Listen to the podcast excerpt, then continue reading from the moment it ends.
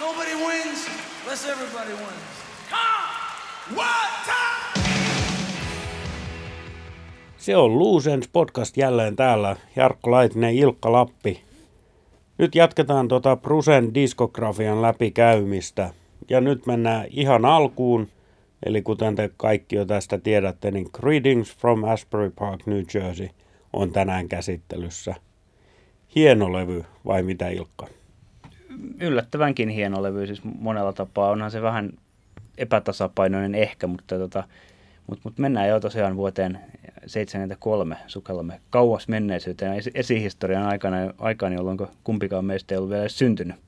Juu, ei. Minä en ollut ainakaan edes pilke kenenkään silmäkulmassa. Tota, niin, tähän nauhoitettiin, nauhoitettiin, silloin se nauhoitettiin, joo. Tämä nauhoitettiin jo 72 puolella.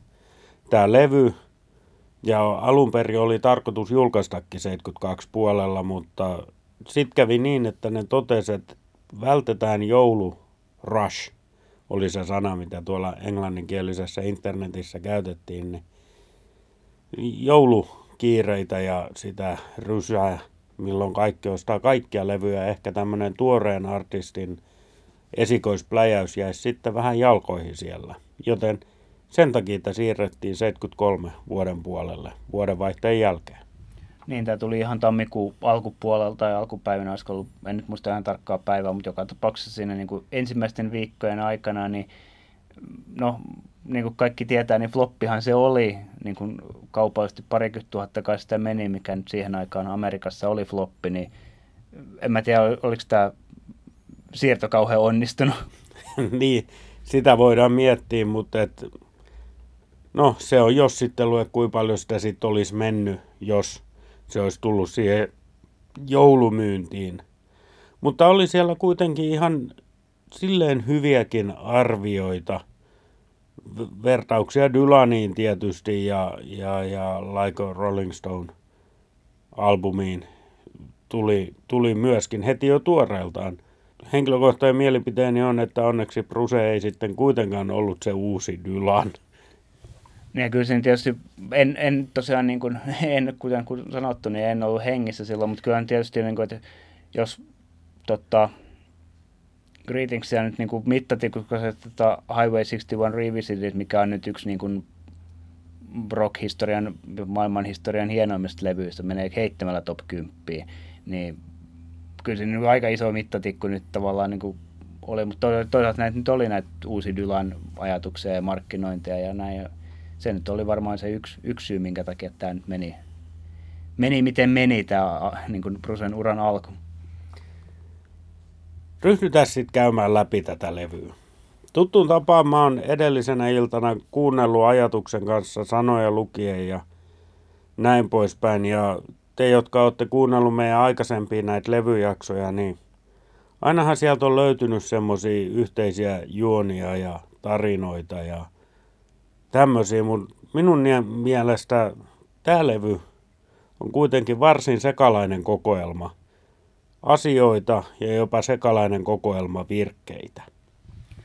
Kyllä aika pitkälti näin. Tietyllä, tietyllä tavalla, jos tuohon nyt jotain yhtenäisyyttä haluaa hakea, niin se on varmaankin se paikka, mistä tavallaan toi musiikki tulee.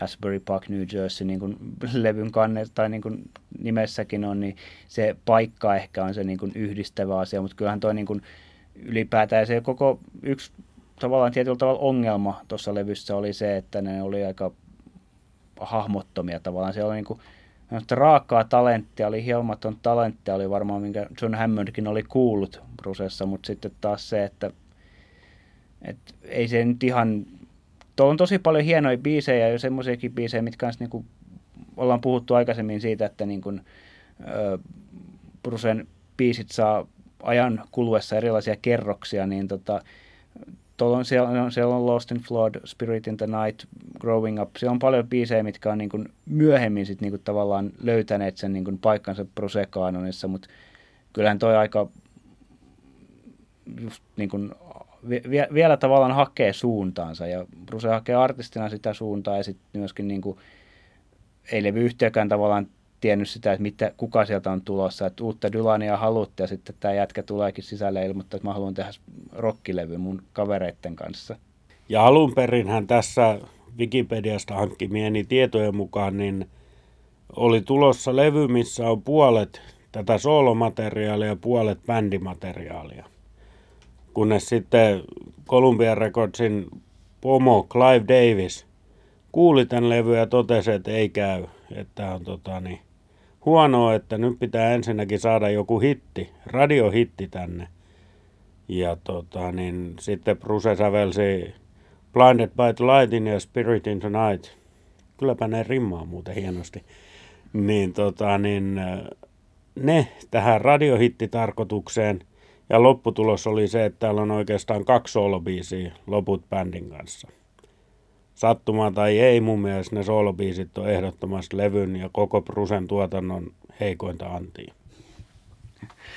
Nyt kun mainitsit tämän tai jätit mainitsematta tämän The Angel-kappaleen, niin mä haluan nostaa sen nyt esille erikseen, koska tota, tässä nyt levyä kuunnellessa, niin se on jo aikaisemmin sitä ollaan niin kuin, muun muassa skipattavat biisit jaksossa otettu esille siis niin kuin Springsteenin tuotannon heikkoina, niin kuin yhtenä heikkona hetkenä, niin mä löysin hämmentävällä tavalla siitä niin kuin ihan positiivisia puolia nyt, kun mä kuuntelin tätä levyä ja, ja, ja kuuntelin sitä.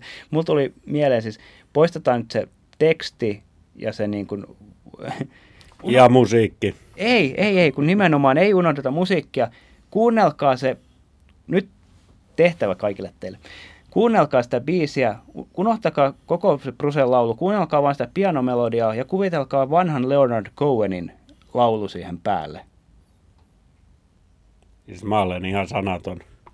Se, se, se on se pianomelodia ja se, mitä se piano on siinä biisissä, niin se on oikeasti aika, aika hieno. No joo, en mä nyt ihan tota tyrmää, koska jälleen kerran mä kuuntelin kuulokkeella ja sieltä kuulee ihmeellisiäkin asioita. Ja onhan siinä sinänsä hetkensä, mutta sitten kun tämä on kuitenkin Prusen levy ja siihen lisätään se laulu ja se on kokonaisuus se biisi, niin ei vaan, ei vaan. Siis ihan sama taso oli, mä sitten eilen intouduin myöskin YouTubesta kaivelee niitä outtakea, mitä ei ole julkaistu. Kiva, että sieltä löytyy. Menkää tuubin tsekkaamaan varhaista Brusea, niin, tota, niin hyvin samantyylisiä, samanlaisia biisejä, että kiitos vaan Clive Davis, että raakkasit niitä pois. Oisit vielä voinut vähän parempaa työtä tehdä, olisi tämä Angelikin jäänyt sinne laariin, mutta tota niin, joo. Ja nyt jos tavallaan, jos, no jos lähdemme nyt tuolle uralle, niin totta kai siis Angelinhän olisi voinut korvata sitten jollain muulla tavalla, jos tavallaan että ajatellaan, että olisi ollut tämä kaksi, kaksi tota, sooloslottia tavallaan tällä levyllä, niin kyllähän noin niin kuin molemmat olisi voinut korvata. Siellä on niin kuin näissä esimerkiksi The Early Years bootlegilla on parempiakin biisejä kuin nämä, mitkä tässä levyllä nyt ovat näin niin kuin soolobiisejä. Ja se toinenhan oli siis Mary Queen of Arkansas, Juuri näin, ne, ne on ehdottomasti. Mutta siis kokonaisuutena tämä albumihan päätyy hyvän puolelle ehdottomasti. Totta kai siinä vaikuttaa, niin kuin Ilkka totesit, että myöhemmin nämä laulut on löytänyt paikkansa Prusen tuotannossa ja on legendaarisia kappaleita. Mutta onhan nähnyt hyviä biisejä. Ja sitten kun sitä tarinallisuutta tuossa kritisoin, että ei ole, tämä on vaan sekalainen kokoelma, niin kyllähän toi Spirit in the Night on kokonainen tarina, kertomus. Et sieltä sitä, niin kuin eräs vieraamme sanoi, että korkeampaa tasoa tarinallisuutta löytyy myöskin. Löytyy, löytyy. Siis sehän on tässä levyssä myöskin mielenkiintoinen asia, että että vaikka se oli niin kuin kaupallinen, tai toinen, sanotaan se oli, on kiinnostava sivupolku mun mielestä, niin että tämä oli, vaikka tämä oli kaupallinen floppi tämä levy, niin tota, aika äkkiä sitten kuitenkin niin kuin nämä tietyt artistit otti sen niin kuin itselleen, siis tota, tämä tosiaan ilmestyi 73 tammikuussa. Jo saman vuoden puolella David Bowie levytti pari coveria, mitkä sitten toki myöhemmin vasta julkaistiin, mutta tavallaan että se oli niin kuin, musiikkimaailma, ainakin jotkut hahmot löysi sen aika äkkiä. Ja Manfred Mannin coverit tuli sitten taas 76, 75 ja 76. Niin tota, aika nopeasti tavallaan kuitenkin sitten Bruce löydettiin. Ainakin David Bowie löysi, jos ei kukaan muu löytänyt. Kyllä, ja täytyyhän tietysti Manfred Mannin Blinded by the Light on yhä tänäkin päivänä ainoa Brusen ykkössinkku, ykkös jollain Hot 100-listalla tai mikä se nyt olikaan, niin, tota, niin kakkoseksi on aikanaan Brusen esittämänä päätynyt Dancing in the Dark. Mutta ainoa ykkönen on siis Blinded by the Light ja sekin Manfred Mannin esittämänä. No, ehkä se Manfred Mannin versio oli, olikin radioystävällisempi sellaista, mihin siihen aikaan oli ehkä totuttu enemmän. Voisin kuvitella näin. Ja sitten sehän niin kuin, tota, tähän Manfred Mannin versiohan sitten myöskin tukeutui tämä Pepe Wilberin Mennään rööperiin, mikä tota, sitten taas oli ensimmäinen Springsteen käännös suomeksi, mutta tota, niin kuin monet tietävätkin. Ja kotona niin se, kun kuuntelutin sen vaimolla, niin, niin se tota, sai aika äkkiä tyrmäykset, pistä toi nyt pois. ja syystäkin terveisiä Pepelle. Ihan hyvä äijä oot ja hyvääkin musiikkia tehnyt, mutta tästä tuli huti.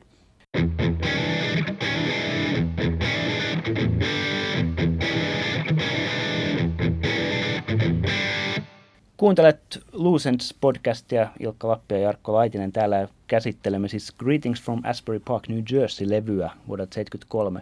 Semmoinen täytyy nostaa tähän nyt vielä esille, että, että tämä niin kuin, niin kuin tuossa aikaisemmin sivuttiin sitä, niin tämä on myöskin täysin tämä ja sitten samana vuonna ilmestynyt The Wild, The Innocent and East Street Shuffle on myöskin, niin kuin, ne on täysin erilaisia levyjä kuin Bruce mitkään muut levyt, mutta se on jännä, että niin kuin, ne on myöskin semmoisia levyjä, mitä tämä ja sitten Vies, jotka tavallaan, että vaikka ei Brusesta muuten tykkää, tai siis tunnen muutamia ihmisiä, jotka ei muuten Brusen tuotannosta niin välitä, mutta sitten jotenkin nämä niin kuin levyt on semmoisia, mitä ne kuuntelee, ainakin säännöllisesti epäsäännöllisesti. Joo, mä tunnistan ton tilanteen, jos voi sanoa tilanteeksi.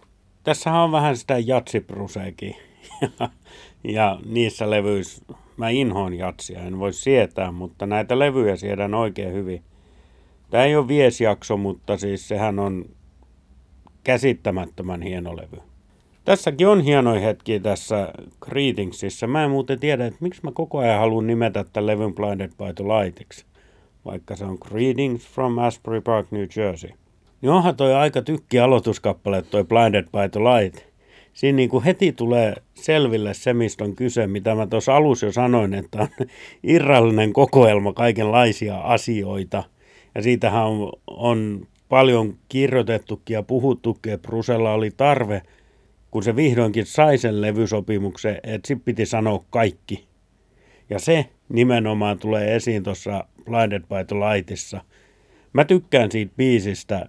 Mä oon iloinen, että Bruce on soittanut sitä näinä päivinäkin. Minäkin on päässyt sen livenä kuulemaan, vaikka hän toisinaan sanookin, että siinä on liian paljon sanoja ja skippaa sen toivekyltin, mutta, mutta tota, niin, on hämmentävä ja mieletön biisi. No joo, kyllähän se näin on ja tietyllä tavalla niin kuin se, että tässä taannoin ilmestyy elokuvakin, joka on nimetty Blinded by the Lightiksi, niin no, kyllä se mun mielestä jotenkin sopii monellakin tasolla toki. Mutta tota, joo, siis se on, se on hieno biisi, mutta toisaalta se on hirvittävän helppo myöskin ymmärtää, miksei sitä niin kuin, miksi se jäi vähän niin kuin marginaaliin, marginaaliin silloin aikanaan. Enkä tiedä, että tuliko siitä se radiohitti siinä aikana, tuskin, mutta en tiedä. No joo, ei, ei mullakaan siis, no ainakaan siis voi silleen niin kuin jos miettii, niin muist, muistelen silleen summamutikas nyt vuoden 73 isoja hittejä, mitä tulee nopeasti mieleen, niin Blinded by the Light ei ole niiden joukossa. Mutta sen sijaan levyn viimeinen biisi, levyn paras biisi, It's Hard to be Saint in the City, olisi voinut olla mun mielestä.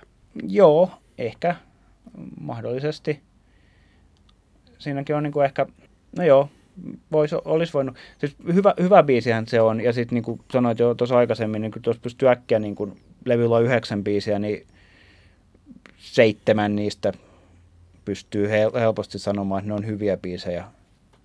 Nyt tulee tällainen kerettiläinen mielipide For You'n suhteen, mä oon vähän niin ja näin, mutta joo, no menkö sen sinne hyvän puolelle kuitenkin. Se ei ole itselläni niitä su- suosikkibiisejä sitä ei tarvitse välttämättä soittaa soolopianoversiona niillä keikoilla, millä minä olen. Aamen, siis mä en ole koskaan tajunnut, miksi ihmiset mehustelee sillä, että For You solopianona.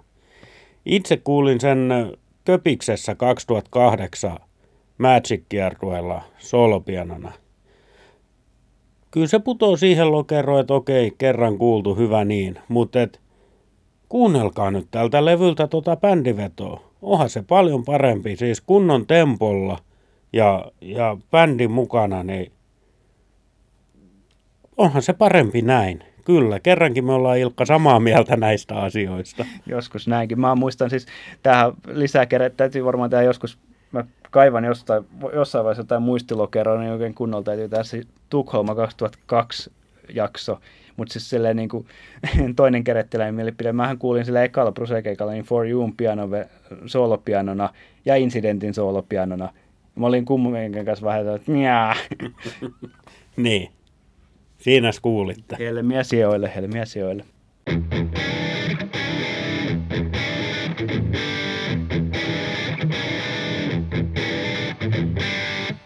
Lost in the Flood tietysti pitää nostaa esiin tuolta. Mä oon iloinen, että se on kehittynyt se biisi siihen versioon, minkä kuulin 2012 Göteborgissa – tai vaikka sekin, mikä on 2000 Live in New York City DVDllä, myöskin tuubissa nähtävissä, kun ihmisillä ei nykyään enää ole DVD-soittimia, niin se on niin kuin voimakas ja ei voi sanoa niin kuin maskuliininen, mutta siis semmoinen, siinä on munaa siinä biisissä. Se kolahtaa tosi kovaa ja mulle tosiaan siellä Göteborgissa 2012 se oli, oli hieno hetki, kun mä tajusin sen uljauden ja kun ne Maxin rummut, mitkä ei tietenkään tuossa levyllä soi, niin tuli mukaan. Se on, se on kehittynyt hienoon suuntaan se biisi, Lost in the Flood. Se on valtava hyvä esimerkki siitä tavallaan, että miten nuo biisit, jotka tällä levyllä on, miten on saatu kerroksia niihin, siis siihen, että tota, et, et, et just it, itselleni toi Lost in the Flood ei ole koskaan ollut mikään niin kuin merkittävä biisi sille ennenkö siellä Göteborgissa. Nyt, nyt se on siis kyllä sille ymmärrän sen hienouden, mutta tavallaan, että toi, ja sitten se on niin myöskin esimerkki siitä, että tavallaan toi on niin kuin, sitä raakaa talenttia on tuolla levyllä, ja tuossa miehessä jo vuonna 1973 oli, mutta se just, että se niin kuin ei, ei ole jalostunut siihen muotoon ehkä, että tota, mä mietin jopa, en, en tiedä, mutta jos, tota, jos Bruce olisi niin kuin vähän aikaa tavallaan niin kuin, ei olisi saanutkaan sitä levytyssopimusta heti, vaan olisi vähän aikaa kulunut, niin mitä sitten olisi tapahtunut. No joo, mutta se on, se on sinänsä turha pohdinta, jota tykkään kyllä tehdä, mutta tota, että... Kyllä, kyllä, ja siis tähän on nyt täydellinen esimerkki kaikille teille pissiksille, jotka kuuntelette tätä jaksoa. Teitä on varmasti todella paljon. Millions and millions of Lucens fans. niin, niin niin Brucehan oli nuori mies, kun hän on tehnyt nämä biisit. Ei hän ollut silloin vielä parhaimmillaan, ei hän tiennyt kaikkea maailmasta silloin vielä. Nämä hommat on kehittynyt hyvään suuntaan, kun ikää ja kokemusta tulee lisää. Olkaa siis huoleti, tekin kehitytte. Ja sitten se niin kuin lisäksi tähän, tota, jos otetaan vielä toinen esimerkki tämmöistä kasvaneesta biisistä, kyllähän niin kuin Growing Up, niin sitä nyt tietysti ei varmaan tarvitse kovin pitkällisesti sanoa tai niin kuin selittää sitä, että miten se on kehittynyt. Kyllähän se, niin kuin, no viimeksi eilen katsoin sen 2009 Buffalon keikalta sen viimeisen Growing Upin, mikä on Clarencen kanssa soitettu, niin eihän siinä niin kuin, niin kuin Mika Kuokkasta lainattakseni ei lisättävää. Täytyypä tsekata, mutta 2009 Buffalon keikalla soitettiin siis tämä levy From Start to Finish juhlistaakseen kiertueen viimeistä keikkaa. Näin tämä oli internetissä muotoiltu. En tiedä miksi, oliko tuo se syy vai joku muu, mutta käsittääkseni se on ainoa kerta, kun tämä levy on soitettu alusta loppuun. Joo, tämmöinen muistikuva itsellänikin on siis, oisko se joskus muulla onkin soitettu? Ei varmaankaan kun mitä silloin, mitä silloin aikaisemmin 2009 marraskuussa soitettiin tota, Madison Square Garden. Siellä soitettiin Vies ja River aivan, jolloin tätä ei soitettu. Joo. Kyllä, kyllä, juu. Ja silloinhan oli isot nyt vähän poukkoillaan yllättäen muualle, mutta... Ja me oikeasti käsikirjoitettiin tätä jaksoa, tai ainakin minä käsikirjoitin tätä. me yritettiin! Spekulaatiot oli siitä, että se on niin kuin ainoa kerta ikinä, kun River soitetaan läpi. Joo, muistan, ja mun, ainakin tiedän, että ainakin kaksi vai kolme ihmistä lähti sinne sillä tavalla, että Riverihän täytyy kuulla ainakin kerran. Kyllä, no se asiahan muuttui, mutta siitä puhutaan muissa jaksoissa sitten. Greetings from Asbury Park, New Jersey. Mä haluan sanoa, että tämä kansihan on hieno. Totta kai mulla on kädessä vaan tämä CD-levy, joten se ei ole niin hieno kuin se voisi olla LP-kokosena. Mutta siis Rusen levyjen kansikuvat eivät aina ole hienoja. Tämä on ihan parhaasta päästä. Hän siis aloitti parhaalla ja suunta on ollut alaspäin siitä lähtien kansikuvan kannalta. Siitä tulisi aika hieno tatuointi. No niin, hyvä. Tästä tatuointikauppaan Mars. Mä ei, mutta siis olet kyllä oikeassa siinä, että tota, toi on kyllä ihan, ihan siellä parhaasta päästä, että jos niinku, tota, nopeasti nyt kelaa, niin Bon to Run, Bon in the USA, niin tietyllä tavalla niin on ikoninen kansi, se on myöskin ihan hieno kansi, ja sitten on tämä. Siinäpä ne olikin sitten oikeastaan. Ja siis Western Starsin kanssa on oikeasti hieno. No se on joo, kyllä. Toki itselläni se vaatii sen levyn kuuntelun, että mä pääsen siihen maailmaan, että saa sen kannestakin, mutta puhutaan siitäkin jossain muussa jaksossa.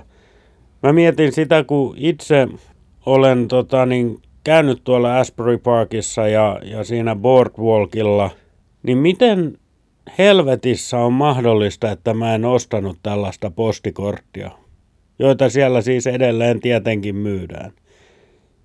Miksi mulla ei ole sellaista niin kuin yhtä ihan sellaisena ja toista, minkä mä olisin lähettänyt itselleni sieltä? Kuin tyhmä voi ihminen olla?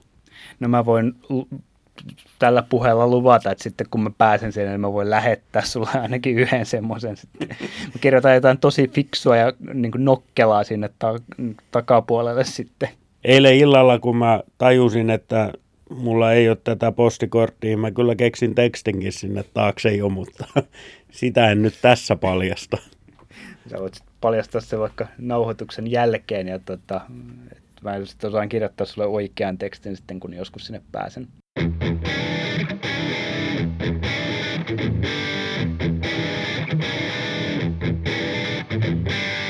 Kuuntelet Loose podcastin Greetings from Asbury Park, New Jersey jaksoa. Ilkka Lappi tutkailee lukemattomia papereitaan, joita hän on valmistellut tähän lähetykseen. Mitä sieltä Ilkka löytyy seuraavaksi? No mä ajattelin, että koska nyt tosiaan oli puhetta siitä, että tämä oli floppia, niin kuin kaikki tietää, että oli niin kuin kaupallinen floppi, niin voisi hetken pohtia sitä, että miksi tämä oikeastaan vuonna 1973 alkuvuodesta ei nyt sitten ollutkaan mahtava tajunnan räjäyttävä levy, joka singahtaa niin kuin hittilistojen kärkeen. No yksi ensimmäinen syy tietysti on se, että, että no, se ei ehkä nyt ollut levynästä kuitenkaan vielä ihan viimeistelty ja ihan, ihan paras mahdollinen, mutta toinen aika iso syy mun mielestäni on se, että minkälaiseen maailmaan toi ilmestyi. 73 rockmaailma oli aika erilainen kuin tänä päivänä tai vuonna 1984. Joo, kyllä.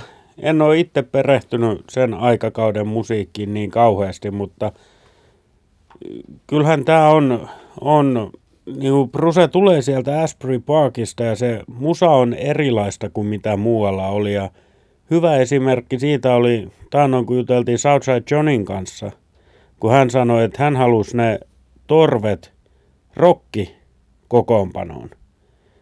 Ja harva halusi tulla, koska torvet soitti aina jatsia.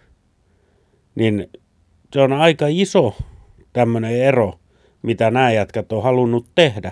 Ja siitä samasta hautomosta tuli siis Bruce kuin Southside Johninkin – niin tämä on erilaista kuin mitä silloin on ollut. Näin olen ymmärtänyt. Kyllä se on juuri näin, jos miettii ihan sitäkin, että mitä niin kuin 70-luvun alkupuolella, tai lähdetään vielä vähän kauempana, kauempaa ajasta, lähdetään 60-luvun lopulta. 70-luvun alussa rock and roll oli eka kertaa kuollut tai kuolemassa. 60-luvun lopulla Jimi Hendrix, Jim Morrison, Janis Joplin ja näin edelleen. Monet, niin kuin tämä ens, rock and rollin ensimmäisen, ensimmäisen sukupolven sankarit oli kaikki kuollut. 70-luvun alkupuolella, niin 72, mitkä oli isoja levyjä, mitkä ilmestyi, Neil Youngin Harvest, Ziggy Stardust Bowilta, siis folkia ja softpoppia. Harry Nilssonin Without You tuli silloin, Roberta Flackilta tuli, muista mikä sen biisi nimi oli, Luntaan First Time I Ever Saw Your, your Face. Siis biisit, jotka ei ollut niinku, ei silloin soinut rokki niinku hittilistoilla. Vaikea tuohon on lisätä mitään. Onko tämä rock-albumi?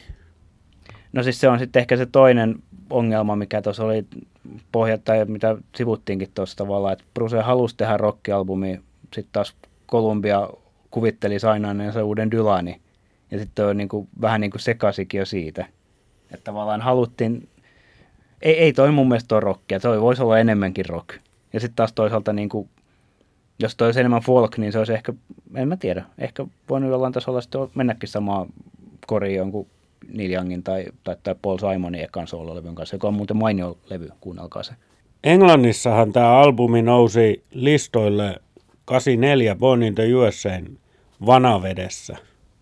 Eli niin pitkään se kesti, että tästä tuli kaupallinen menestys.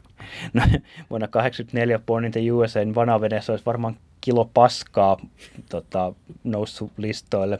Ja niin kuin nousikin jo mainit, mainitsemattomia jotain levyjä 84 hitte, hittilistoilla oli, jotka eivät ole niin kauhean merkittäviä levyjä, mutta joo. Kyllä se, joo.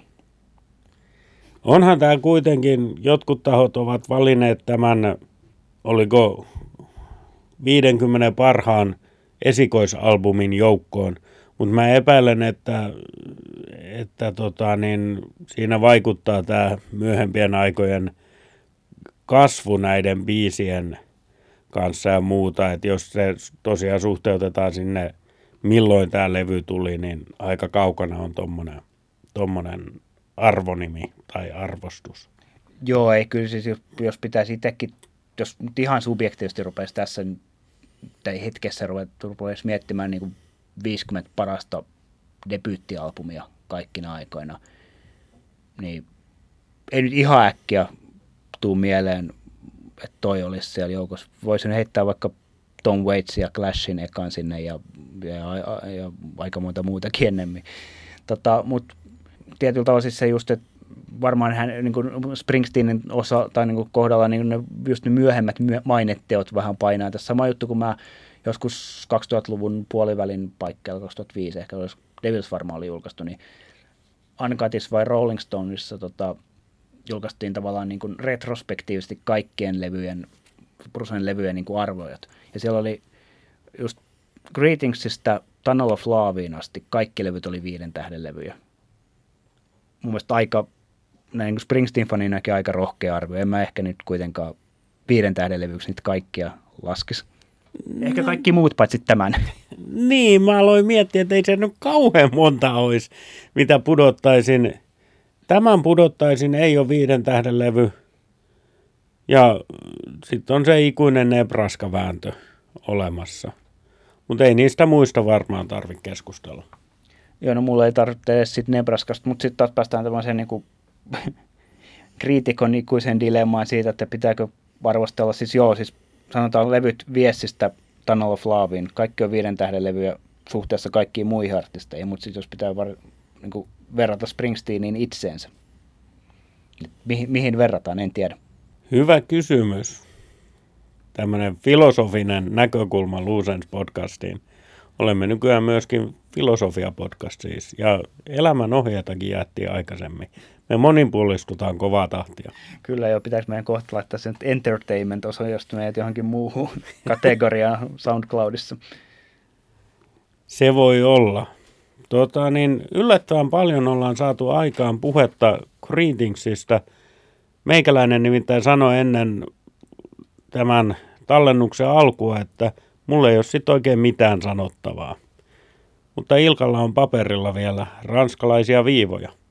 Joo, en mä oikeastaan lähinnä mietin sitä, että tota, kaikki merkittävää varmaan niin tuli omaltakin osat sanottua, mutta jos tätä nyt silleen niin vielä itse jotenkin tiivistäisi, niin mulla on tämän kolme ranskalaista viivaa, miten Greetings sijoittuu suhteessa Brusen muuhun tuotantoon, niin tämä on selkeästi erilainen, hiomaton lähtölaukaus ja siinä on paljon hyvää, mikä on kulkenut mukana yli 45 vuotta.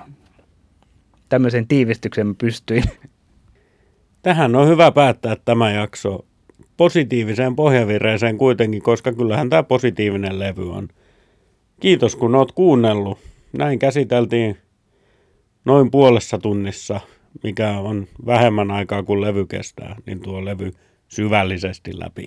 Me ollaan suorastaan tiiviitä, ei mitään muuta kuin kiitoksia tästä ja palaamisiin.